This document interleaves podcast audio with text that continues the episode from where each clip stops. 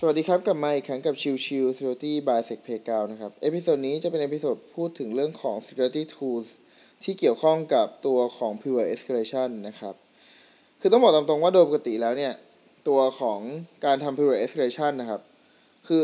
พูดไปแล้วเนาะก่อนหน้านี้ก็คือเรื่องของที่มันจะโจมตีไปลักษณะที่แบบ vertical กับ horizontal นะ vertical คือแนวตั้งคือเพิ่มสิทธิ์จาก user ธรรมดาให้กลายเป็นสิทธิ์สูงสุด กับ ตัวของ horizontal คือ user หนึ่ง user A นะครับ สามารถเข้าไปดูของข้อมูล user B หรือว่าปลอมตัวเองกลายเป็น user B ให้ได้อะไรเงี้ยนะครับ ซึ่งไอวิธีการเนี่ย เราก็พูดถึงไปแล้วนะครับ ทั้งเรื่องของ kernel exploit เรื่องของการเก็บข้อมูลด้วยนั่น ซึ่งมันก็มีเครื่องมือที่ใช้ช่วยอยู่นะครับ อย่างเช่น เครื่องมือที่ใช้ในการ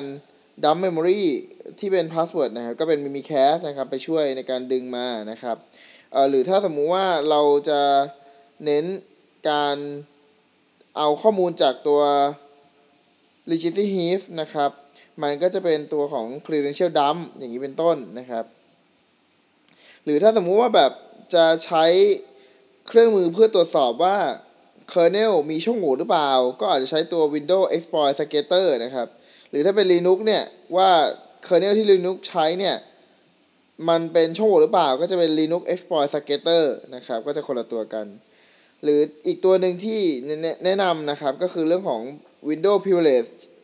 เอ่อ PRIVSC check นะครับ ตัวนี้จะเป็นตัวเช็คพวกเซอร์วิสต่างๆ ที่ถูกทิ้งค้างไว้นะครับว่ามันมีอันไหนที่เป็น misconfiguration บ้าง เราสามารถโจมตีแล้วก็เพิ่มสิทธิ์อย่างไรได้บ้างนะครับ หรือ ในส่วนของตัวพวกที่เป็น enumeration นะครับ ก็คือ lin enum อย่างเงี้ยครับ หรือ window enum อย่างเงี้ยครับ มันจะเป็นการเก็บข้อมูลภายในเครื่องว่า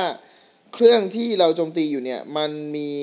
configuration อะไรที่ผิดพลาดหรือเปล่า คือ security misconfiguration หรือเปล่านะครับ แล้วก็พยายามจะดึงออกมานะครับ ถ้าเป็นเครื่องมือที่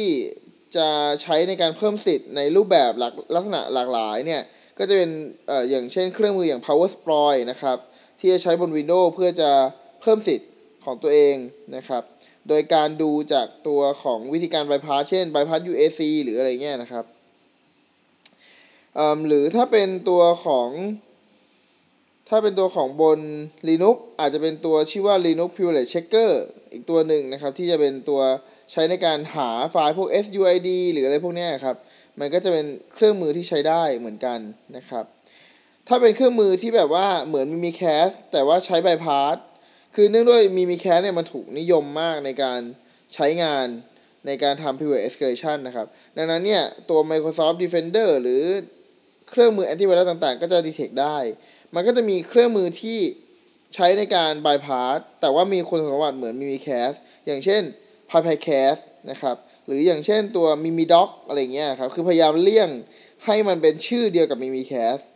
ก็จะพยายามหลบเลี่ยงพวกแอนติไวรัสเหล่านั้นนะครับ